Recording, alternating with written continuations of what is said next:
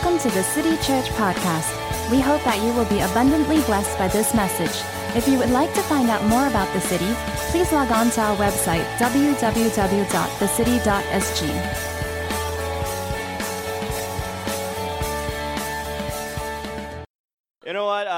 so honored and privileged to be able to just speak uh, to this family again. This is my home. This is my family. You know, as much as I get to speak in different places and conferences, this is always a joy and a privilege that I kind of like, you know, embrace it. And I, Andre has been asking. Andre asked me, "How? When's the last time you, you spoke at the city?" I said, "I think more than."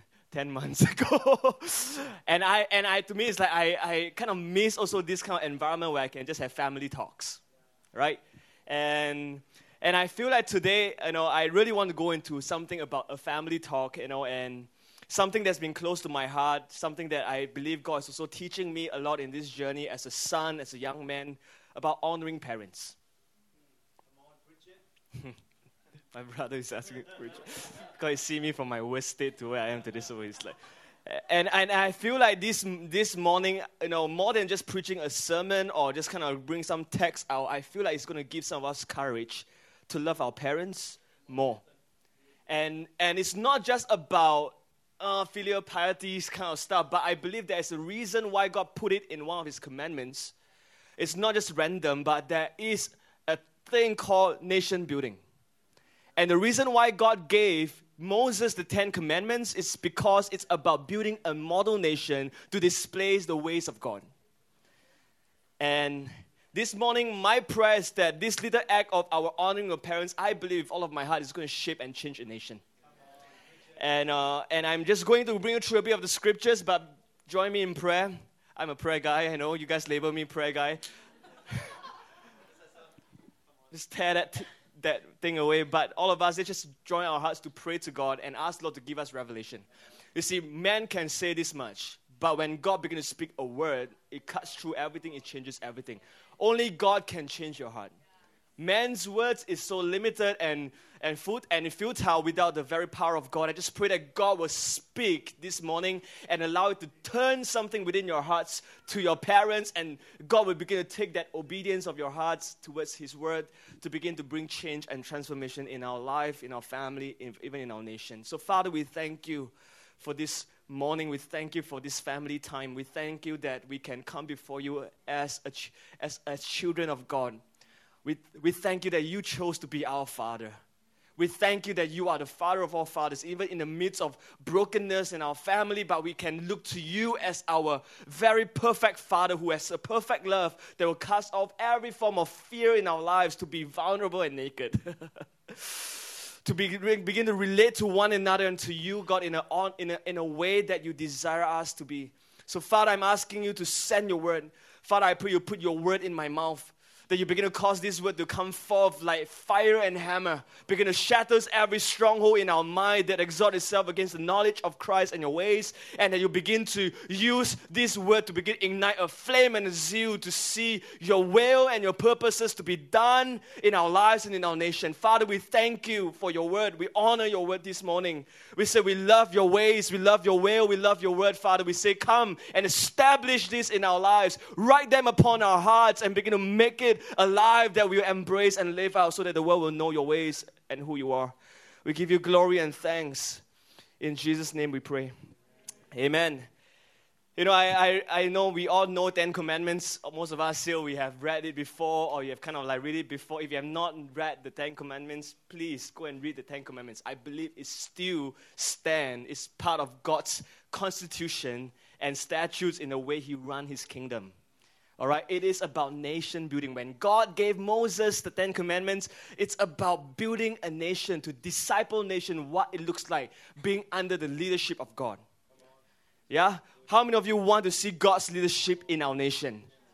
Ten Commandments is write it on your walls, man, in your house. And I just want to say it is a blueprint for nation building under the leadership of God. And, and, and of all the different commandments out of the 10, that this, this one commandment that is kind of like, ah, it's kind of awkward in some ways. It's like the first three commandments is about the worship of God, it's about the, the whole uh, esteem of who God is, and making sure that we have no other gods, that we will not use His name in vain, you know, we will honor the Sabbath. And then the, the last five commandments about the murder, adultery, but yet there's this in between where it's, it seems like a bridge between God and also the acts of man, of how lawlessness will abound. If without this thing, I feel like God is actually putting that as a little sign to help us to understand hey, before the reason why there might be murder and adultery and all these things, and the reason why you know there's no worship of God is because there is a bridge between these five and three commandments because of the honoring of parents. There's something about that. God don't do random. When God puts something in there, He always have an intention and give he, and he wants us to search it out. And today, I feel like God, I just want to elevate this commandment, and I want you to know that there is something specific that God wants to establish in our homes, in our lives, regardless of how old you are. We all have parents. It's not just for the young people. And it's one of those commandments that has a promise. Of all the ten, there's only one commandment that ties in with a promise. And um, so I'm going to read the scriptures. We're all going to read it together, right? So that I'm not going to just kind of like, I'm not going to let my words just go forth. I just want to read it together. Turn your Bibles with me to Exodus chapter 20, verse 12. And I want all of us to read this together. This is the word of God. We want to speak it out.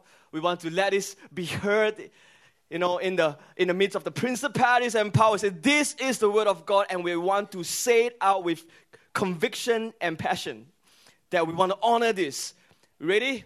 Let's read, let, read, let us read this together. One, two, three. Honor your father and your mother, that your days may be long in the land that the Lord your God is giving you. Amen. This is the word of God. Not only in the Old Testament, this is not just uh, Ten Commandments in the Old Testament. The, in the New Testament, Paul actually emphasized it. Turn, I mean, you can turn your Bibles with me. I'm going to go to scripture, so turn your Bibles with me to Ephesians 6, verse 1. I know now because slides bring you off, all become lazy people, don't want to turn your Bible. It's like, I want to turn it, I am self turning, then you all just look up to the screen. turn your Bibles. Read it for yourself. I can anyhow slot words in. Ah, if you don't turn and look for yourself, I can basically make things up on the screen. So better turn your Bibles because it's it's in there for you to read for yourself. Ephesians chapter 6, verse 1 to verse 3. This is what Paul says to the church of Ephesus.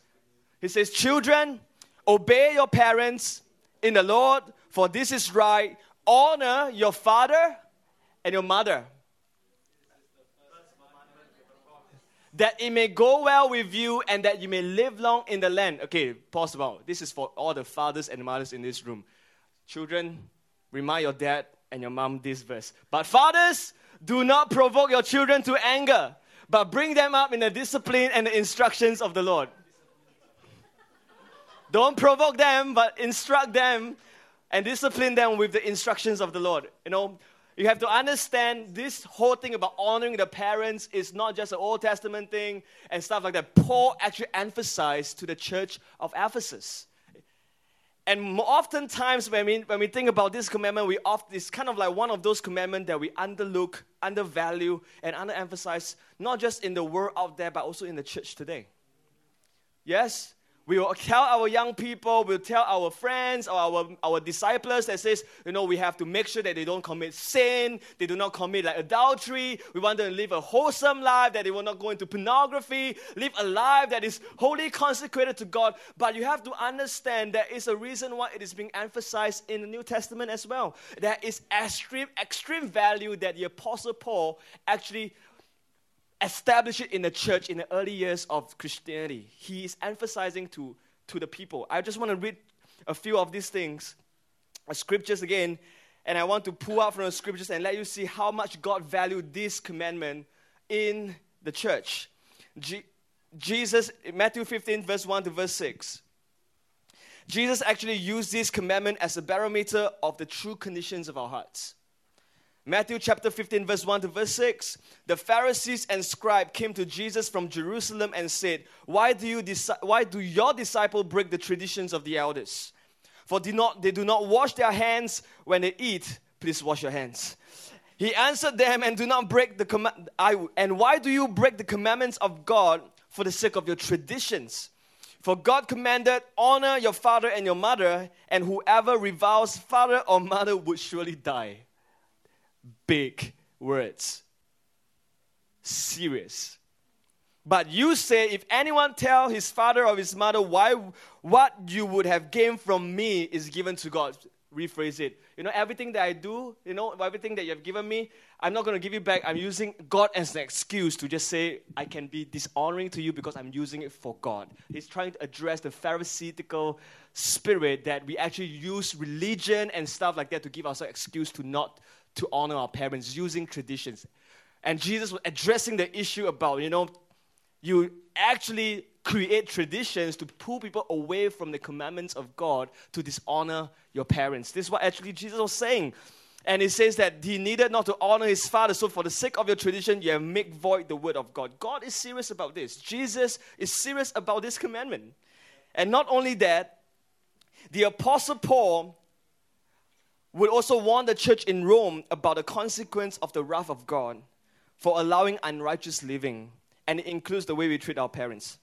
I want you to read it for yourself. I didn't, I didn't make this up. Jesus, or rather, the scriptures wrote it in your book. So read it for yourself. And it says this And since they did not see fit to acknowledge God, God gave them up to a debased mind to do what ought not to be done.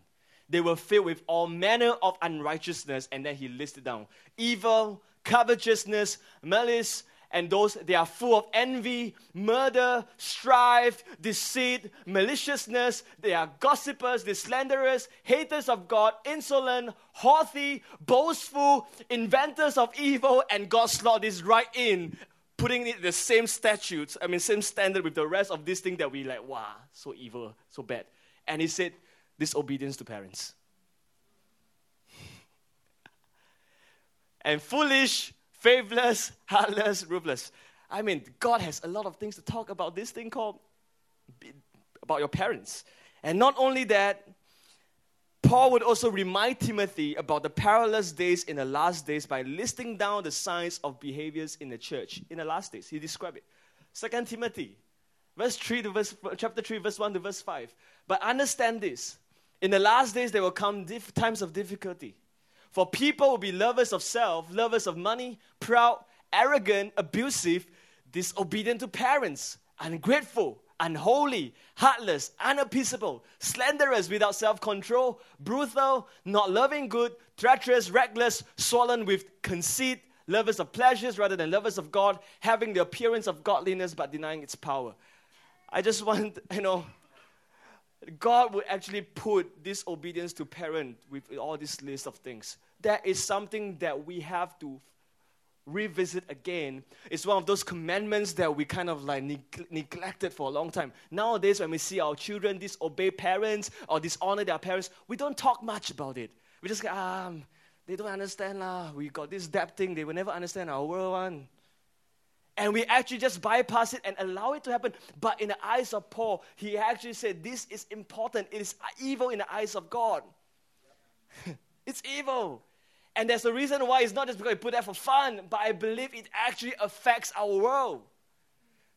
It's more than just the filial piety thing, the Asian thing that we need to honor our parents because we are Asian.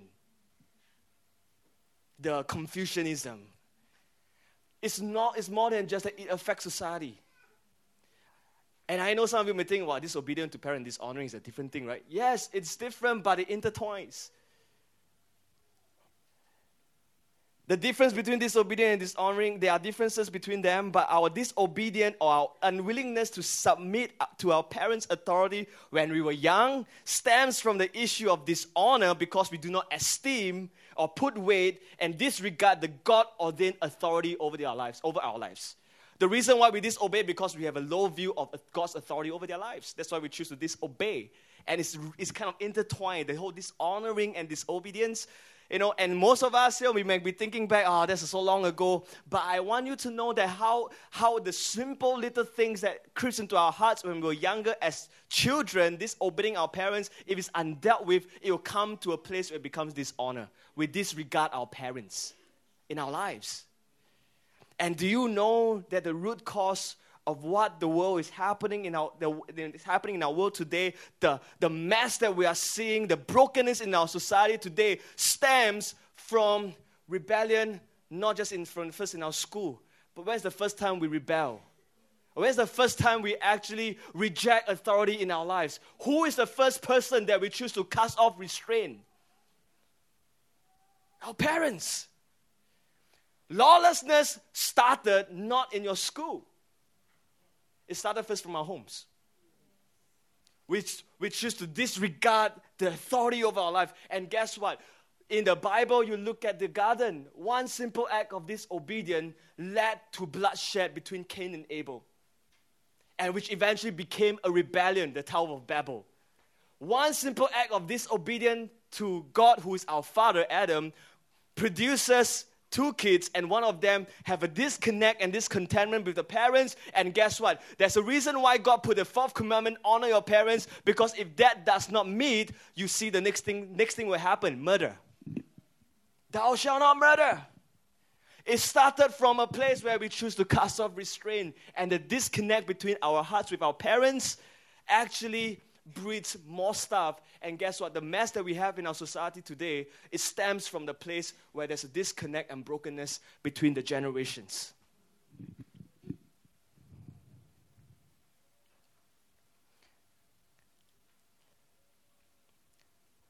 And I don't just, I, the, the thing is this, I pray that we will not be ignorant about this matter because it is more than just an issue of I have to obey and honor my parents because it's filial piety, but it actually has a cause and effect in our society. We need to teach our young people, not just the young, even ourselves, to learn to honor parents. Regardless, it's the commandment of God. It is part of His blueprint of what society is meant to look like. It is the way of life. It is not just a thing that we just skim through, it is something that God wants us to establish and write in our hearts that we may learn to esteem our, our parents. They may be broken. We may not agree fully with their way in their ways, but we must begin to recognize that they are the authority that God has set them over our lives, and we have to recognize that and honor that. You know, at the same time, you know, we see like this description of things that's going to happen on the earth. In fact, you know, the Bible promised that in the last days, lawlessness will abound. Yes?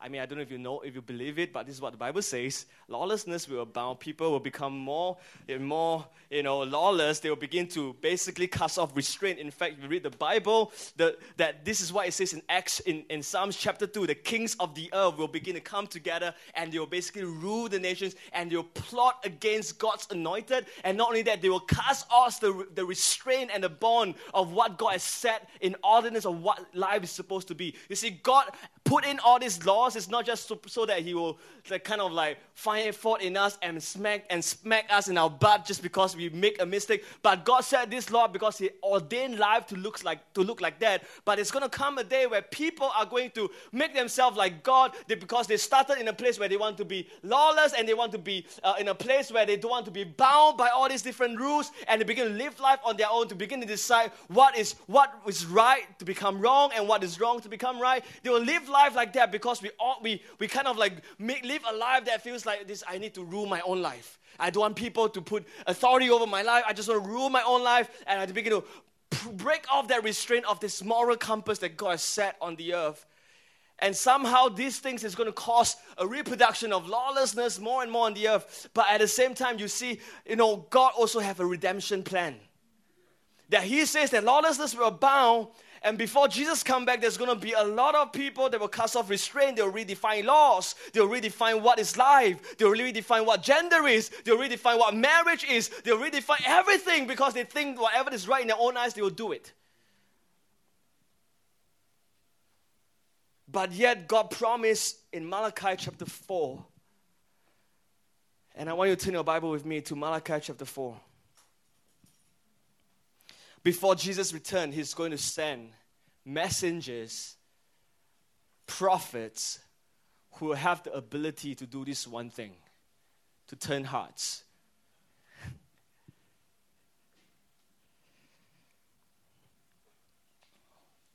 I I want to read from verse 4 onwards. We always read verse 5 to verse 6, right? Malachi 4, 5, 6. That's what we like to do. But I want you to read from verse 4 onwards because it's important to highlight that because this is what he said. Remember the law of my servant Moses. What is that? The Ten Commandments.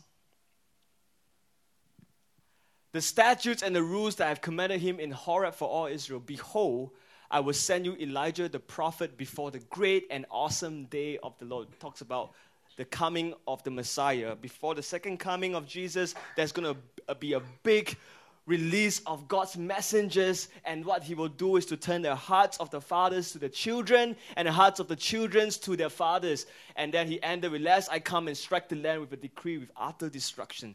You have to understand, Malachi was going back to the point of origin of how God set up a nation, how nation meant to be run. And He says, Remember the law of Moses. And, and then at the same time, he saw into the future where there's going to be great and terrible day, where people are going to be lawless. And at the same time, he saw God's redemptive plan of raising up people, men, or Elijah the prophet, who will come before that to basically turn hearts. You see, whenever we think about Elijah, we always think about this great prophet as one that will call down fire, you know, the one that will basically raise the dead, a powerful prophet. And sometimes I'm just thinking to myself, whenever I read this verse, it's going to make me scratch my head. What piang This kind of verse feels very weak. Ah. I thought you would send Elijah to just come in before Jesus returned. Will come and show some signs, some great wonders, perform some amazing fire calling, you know, power from heaven and to show people that, hey, this is God, man. I know a God. You see, I must, I'm not to say, I'm, I'm trying to, I want to say this one thing signs and wonders and supernatural is very important because it points us to a person. But I want to say also the same thing signs and wonders don't necessarily turn people's heart to God. Just look at Israel in the wilderness. Moses performed some of the most spectacular sign and wonder. Try splitting the Red Sea, guys. Try calling down fire to just sustain the coldness in the night. Try making those people walk in wilderness, in desert places for 40 years with shoes intact. Try calling down bread from heaven. Yet these people still choose to harden their heart and resisted God. There is something far more miraculous than all these spectacular signs and wonders. The greatest sign and wonder that can ever take place is see a heart of two person turn and reconcile that is coming a day a man is going to be preaching, or a few people, a messenger is going to be preaching from the word of the Lord, from reminding the laws of Moses. And when he speak with the spirit of power of Elijah, that they are going to turn hearts. The hearts are going to be turning what, what seems to be broken and, and, and dis- disconnected with the word and a, prof- um, a prophet of a man, a man of who is a prophet, can cause hearts to reconnect. All the brokenness, all the tension, all the things that cuts us away from our parents, the strife, the murder, the hatred, the anger is going to turn. There's someone that God is going to release the kind of power and anointing for the church, for the messenger to call the fathers and the sons to turn. In the midst of all this lawlessness on the earth, God is going to raise up and send prophetic messengers. When He speak, hearts are going to turn. Some of you, you're contending for your children's heart to turn. Some of your, some of you sons are contending for your parents' heart to turn. You feel the pain in your heart. But I want you to know there is hope because the Bible says before he comes back, he's going to release messengers who's going to remind them of the statutes of Moses and turn the hearts of the fathers to the children and the hearts of the children to the father.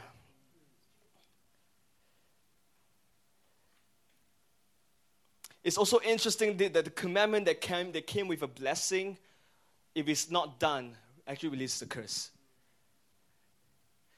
Maybe this is my personal thought. Don't say it's my, don't say it's like doctrine. Maybe some of those lives that meant to live long was cut short in the midst of because of anger and hatred and disconnection and, and the dishonoring thing that happens in a home that breeds hatred, bitterness, and begin to see crimes, murder, strife, fights and you cut short people's life because of those pain. It's a product of the disconnection with our parents, the disconnection between the generations, that the ways of God is not being passed down.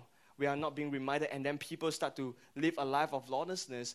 And some of these about these babies that's in the in, in our mother's womb are meant to live long, but because of the brokenness of man's heart, and the disconnectedness between the parents and the families it causes pain. And this is, a, this is the cause and effect to cause people to do things that cut short people's life.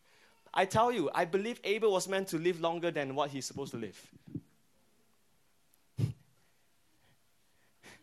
But he got murdered.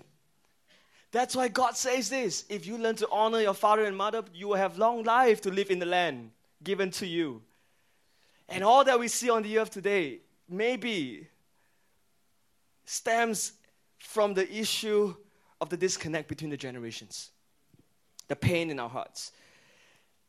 I'm just going to go into a story from this king. You know, when you begin to read through the Bible, you know, especially in the Kings and Chronicles, you see the rise and fall of the nation oftentimes lies in the transition of the two generations when you have a good king who actually teach the ways of God to their children, they actually produce good things. Nations thrive, nations succeed, nations will be in, pros- in a place of prosperity and harmony and peace. But whenever there is a disconnect between the two generations, you see a nation begin to plunge in to idolatry, to things that will begin to cause pain and, and effects of brokenness, people begin to establish idols and begin to do things that is out of the way and attention of God. This is always the case. Whenever we see a nation go through a transition and passing on of leadership, if the ways of God is not being taught, you often see a nation plunge into bad stuff. In fact, in the entire book of Kings and Chronicles, most of them fail in the transition except for a few handful king that actually did right. And some of them, it was difficult and tough because all their dads and their moms pretty screw up.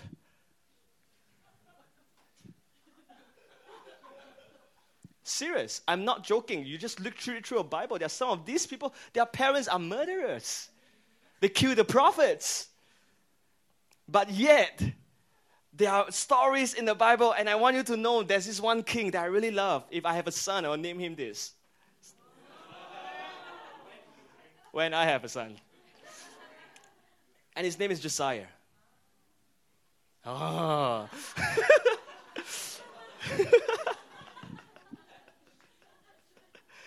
I want you to turn your Bibles with me to 2 Kings chapter 22. You don't have to understand the reason why I'm also speaking about this. I'm also thinking about nation thinking about of our nation Singapore. We are in a transition. We are feeling uncertain. We are feeling this gap between the previous generation and this generation. And you know what? Whenever we are in this period of transition, I believe there's a reason why eh, I realize a lot of people are talking about this fourth commandment everywhere. I was reading, I was just scrolling through my Instagram, and I saw a few people are preaching about honoring their parents today. I don't know why, but I think God is speaking.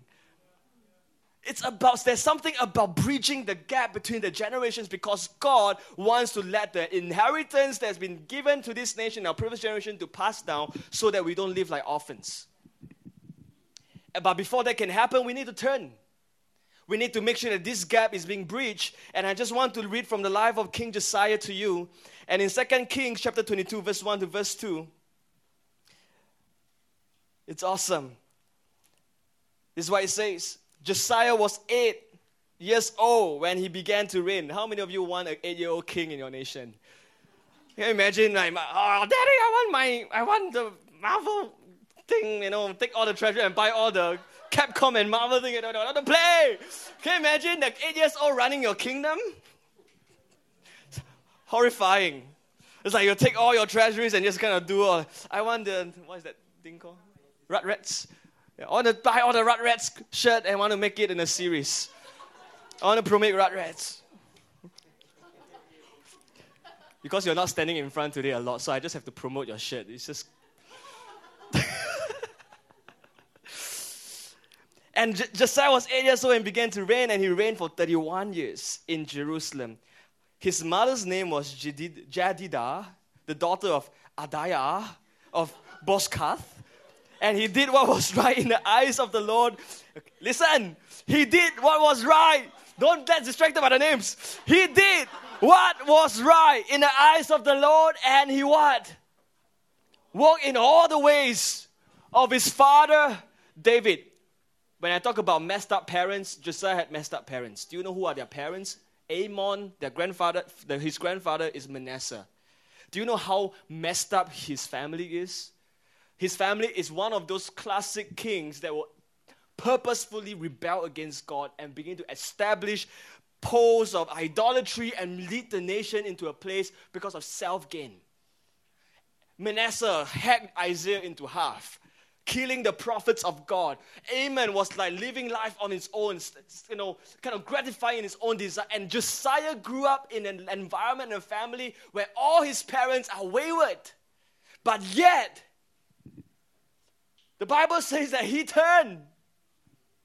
He walked he do what was right in the eyes of God and he walked in his father's David, which means this. He have no reference point. The father messed up, grandfather messed up, grandmother messed up. The only person that he can look to is to look for the great, great, great, great, great, great, great, great, great, great grandfather who did what was right. I believe when he was a young boy, someone taught him about his great, great, great, great, great grandfather and how he actually led the nation.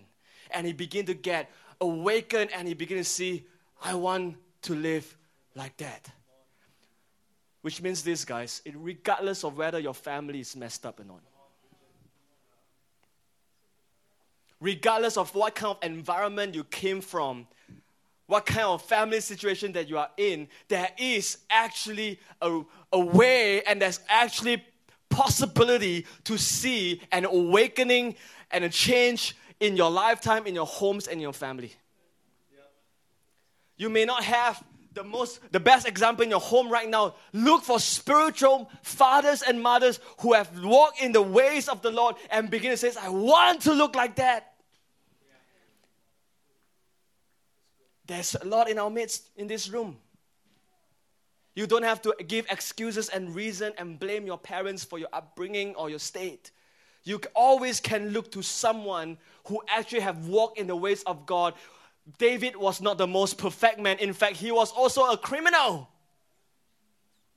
But what made him uh, kind of stand apart is because this man may be broken, committed adultery, murdered people, but yet there's something about David's heart who desired to walk in the ways of God, who desired to write, to meditate on his laws day and night. A man that actually God calls him a man after God's own heart. If you can find a man and a woman, a father or a mother who is a, who is a, who's, who are people who are after God's own heart, begin to take them as a reference point and start living out and follow them. Because that will change your life. That might turn the situation in your homes. And Josiah, eight years old, became king. At the age of 16 years old, the, the, the Bible says that he began to sought the Lord like his father, like how David would sought the Lord.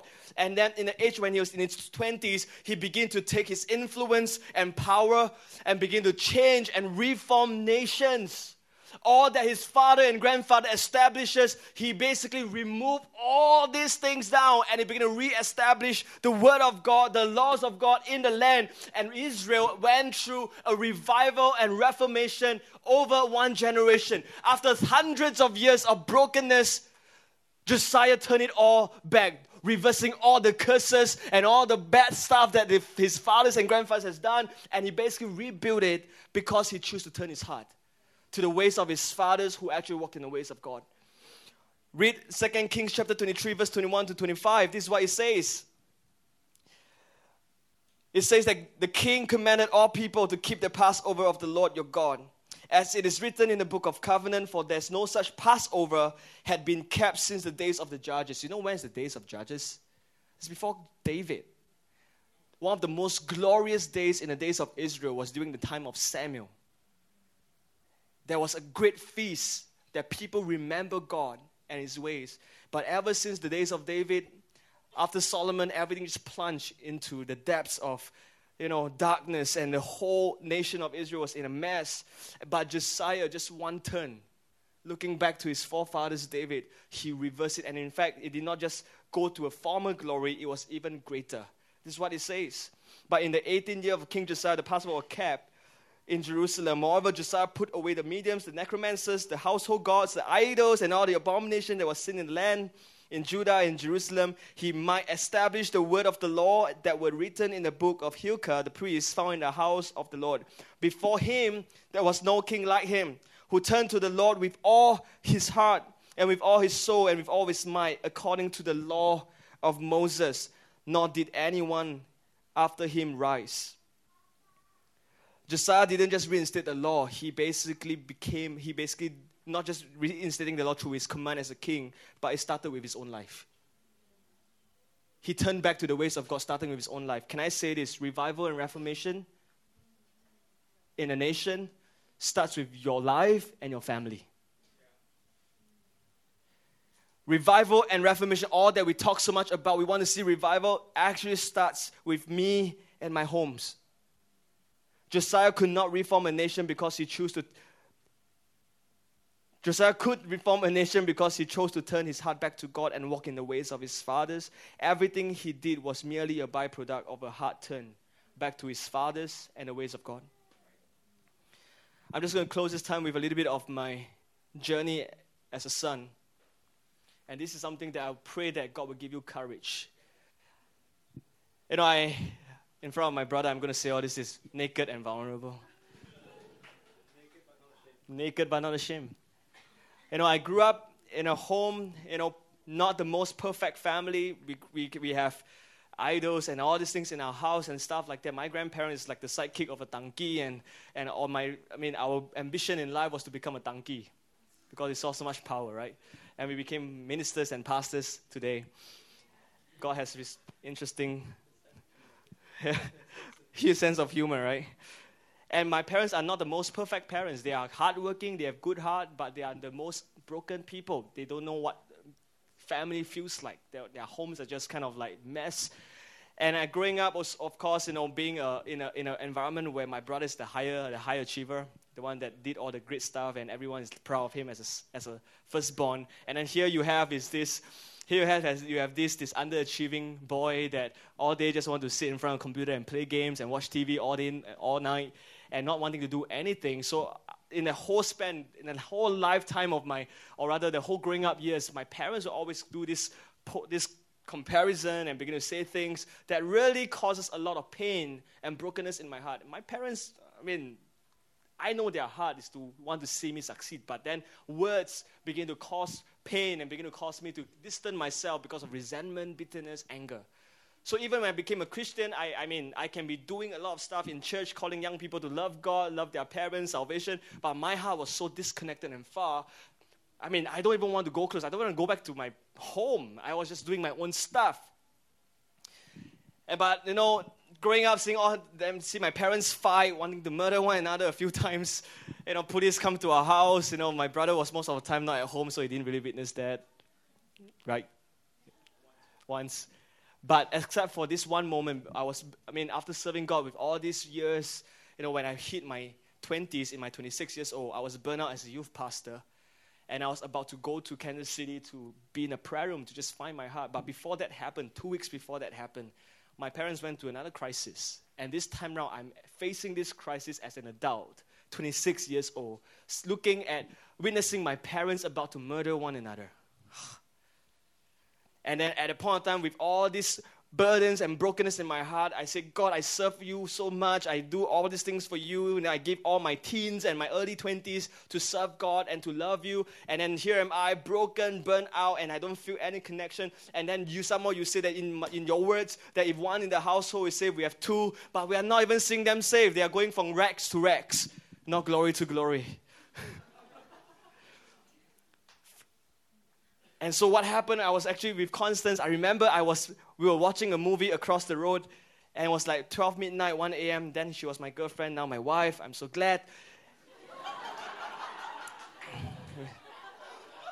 And I received like seven missed calls and it's just vibrating and ringing. I was thinking, who on earth will call me at this hour? And I look at my phone, I saw my mom's number calling me again and again and again and again and again. And I knew something was wrong. I told Cons, let's leave the movie. Anyway, the movie is horrible.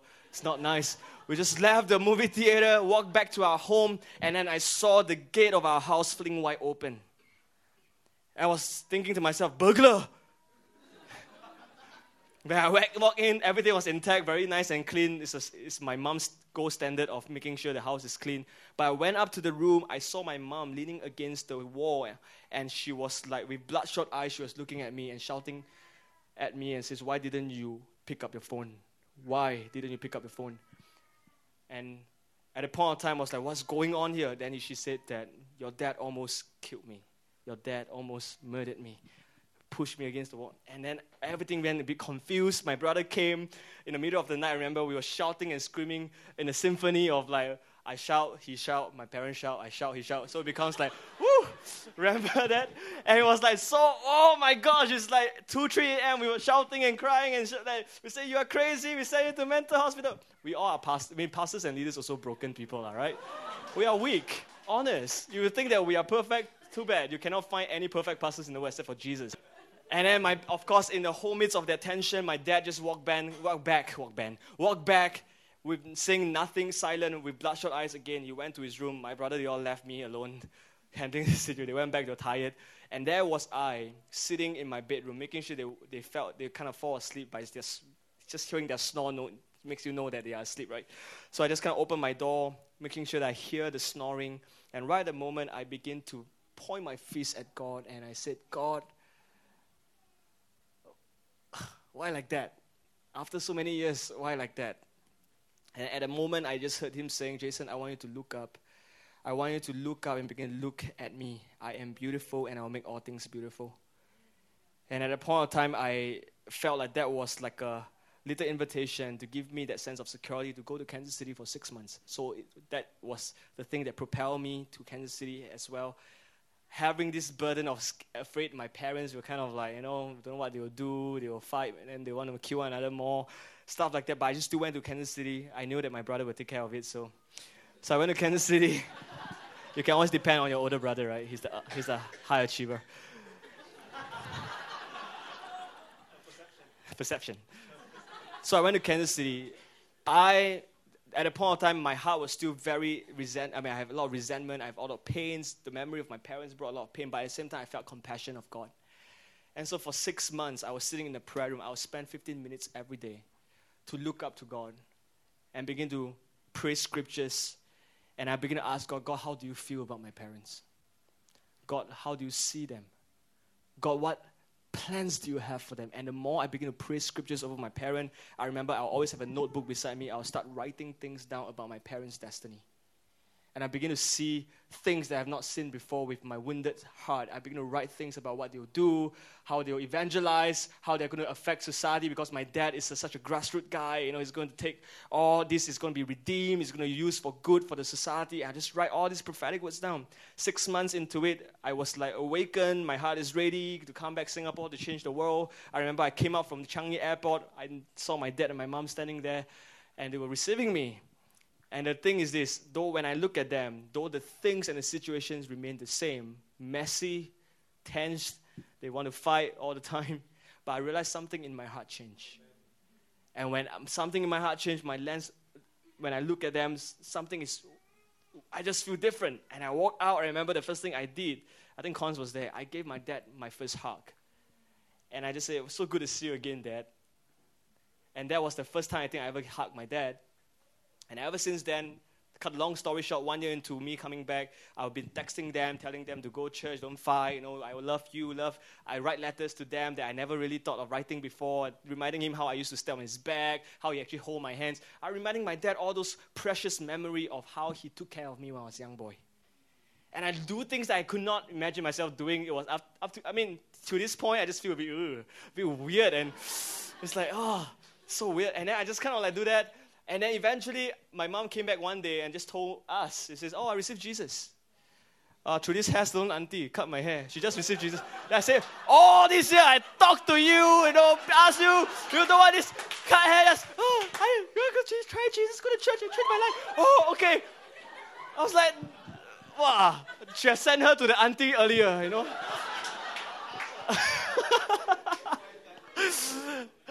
and she said, I want to go to church. I said, great. And we have Hokkien Lang, right? So we just thought, okay, I mean, good, t- good point of contact to bring. So, but the thing is, my mom is pretty dependent on my dad. She don't, she don't drive and stuff like that. So I had to try to ask my dad. We tried to ask our dad to do be more patient to bring her to church, lah. So you know, knowing my dad, all these years, he only know one language, business. He's a businessman true and true. You cut him, business come out. You cut him, it's like all the. So I know talking to him will never work because you have this pigeon look. You know what's the pigeon look? Hey, dad. What?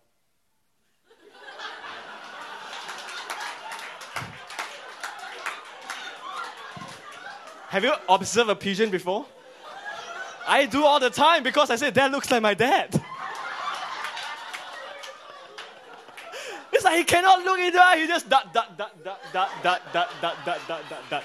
Then like everything you say feel like the pung, pung. So I knew it's not gonna work. So I do the thing that works for him. Send email.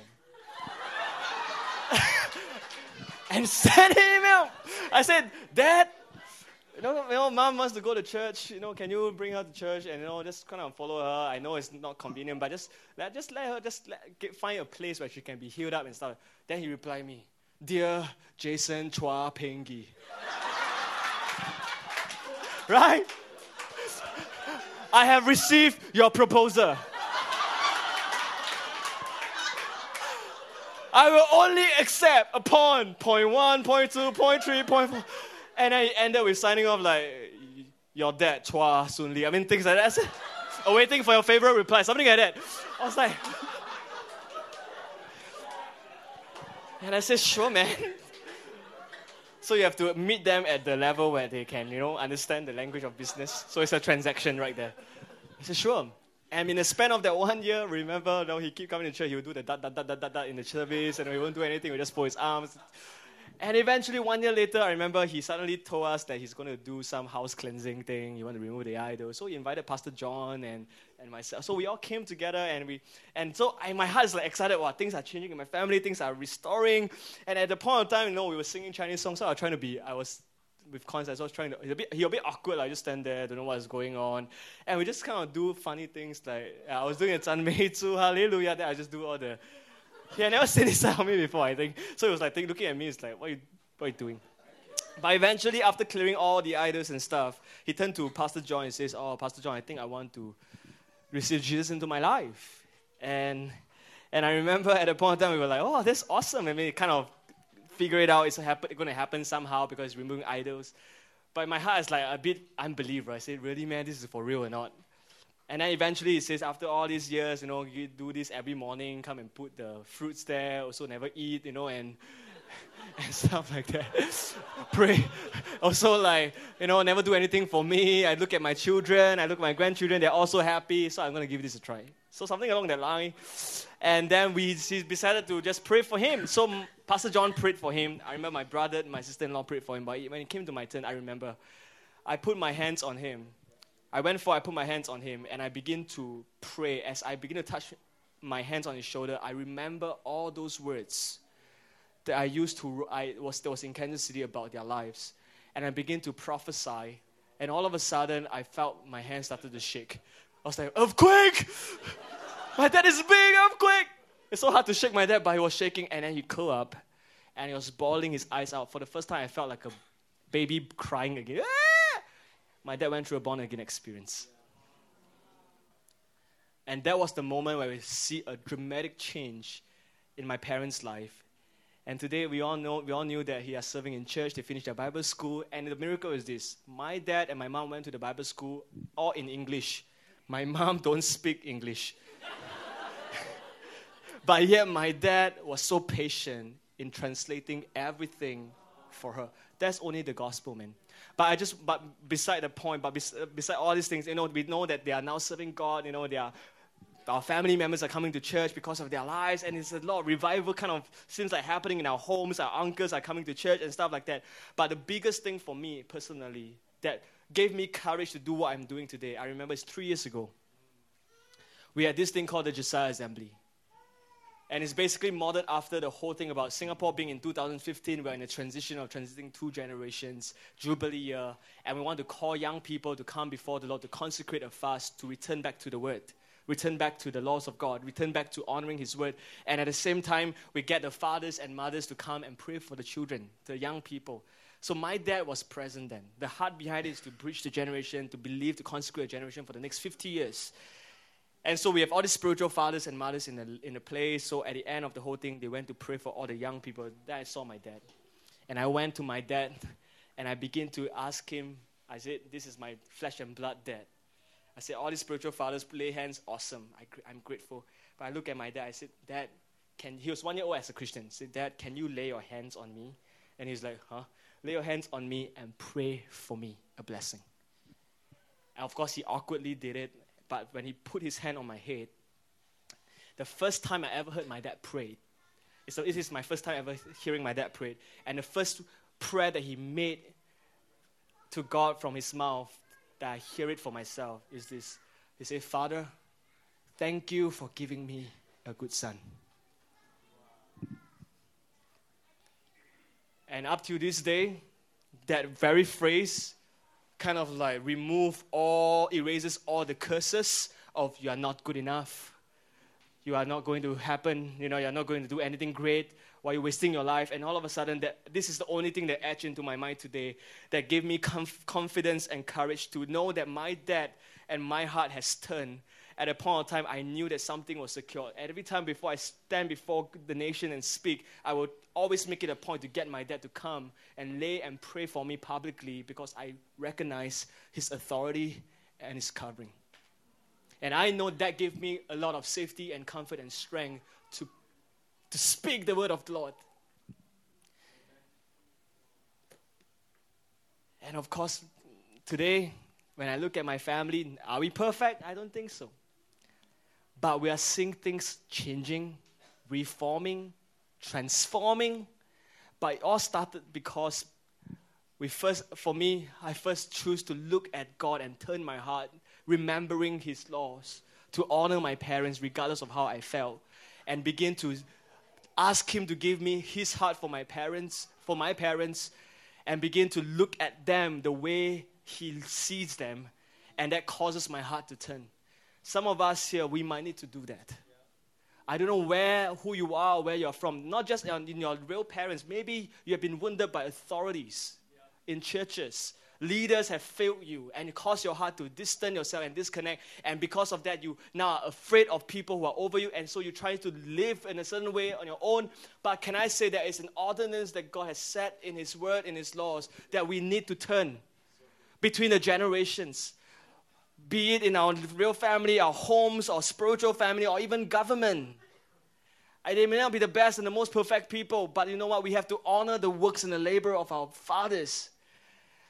We may not agree with everything, but it's to esteem them and begin to give them what is due to them. God has set them as authority of our lives. I feel like tonight, this afternoon, God wants to give some of us courage to turn our hearts. To be your parents, or be to the spiritual family here.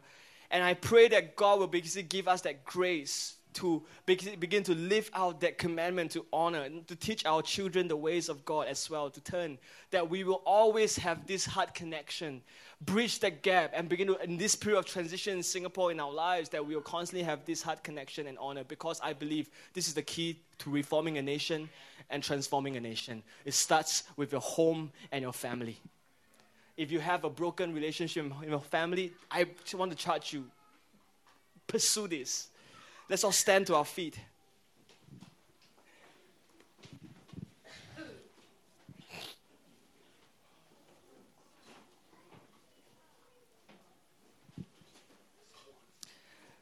There's a few things that kind of like God has laid on my heart this morning. I know it's a little bit over 12, but there's two things that I really want to ask the Lord to break in for us. One is salvation for our family members. So to, today, your parents or your children have yet to come to the knowledge of God and Christ. I want to contend for you. I believe whatever that happened in our family, in the Chua's powerhouse, I believe it is possible. I believe this is a little bit of what I call the Goliath, David and Goliath moment. We chop off the head of Goliath and we hang high up. It is possible. It is not a giant that cannot be slain. It is possible. If God can do it for us in the most dire and messed up situation, God can redeem it for you and for anyone. I'm believing for households being, being saved, revival breaking out in our families, that people will be altars of prayer together as a, in a home to honor God and to love in His ways, and generations coming together. I believe that can happen. Be, if it's not salvation from family, but reconciliation, you have to understand Jesus gave us the ministry of reconciliation. Because Jesus died, he can bridge the gap. We can now turn because God has has used Jesus to cause our hearts to reconnect with God, and now we can have access. And at the same time, the same measure of grace of causing hearts to turn can be effective in our families again. It is possible. So today, I want to pray maybe for some of you here, if you have, a, family members that you know you want to contend for the salvation, I want to pray with you. In fact, not just me. If, I want you to lift up your hands. If you want to see your family saved, salvation breaking in, I want those people around you as a family of God. I want you to begin to stand with them and begin to contend. Says, God, break in. This morning, I believe this is the key to reform a nation. Just lift up your hands. If that is you, I believe God is going to impart grace. Even as you lift up your hands, it's a point of turning. It's like, God, I may not fully agree with everything that they are or they have done for me or done to me or the words they say may be hurtful and it's breaking my heart. But in my wanting to see them come to know you is a point of turning. And I believe this is going to be a start of seeing restoration. It, took, it took us three years to see my, our entire family getting saved, or rather 20 over years. But I believe there's grace. Every time when we put our testimony, we are saying, God, do it again. So begin to just contend for your family members. I, I believe we're going to hear reports of family coming to know the Lord, restoration, healing in our homes. No matter what situation that you may be in, how messed up your family may be in, turn your eyes to Him and says, Remember, God honors your turning. And He'll take what you have given to Him and He'll begin to make something beautiful.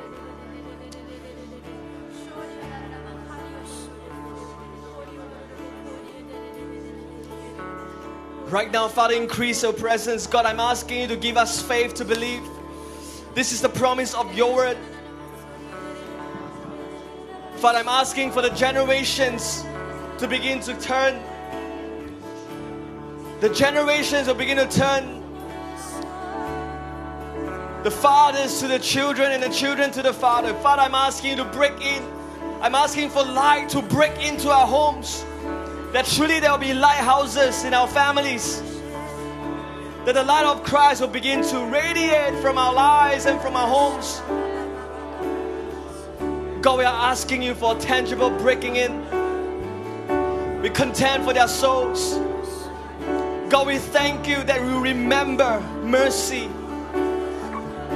That you have put us in a home so that we can become an agent of mercy that they don't have to end up broken, but you can reconcile and mend every brokenness. Whatever that happened in the garden, God, you have redeemed it on the cross. And we are asking you to redeem our families and our homes, our hearts, reconciling. Oh. Father, release grace, grace, grace, grace. Father, we prophesy salvation to break in salvation breaking in to our homes.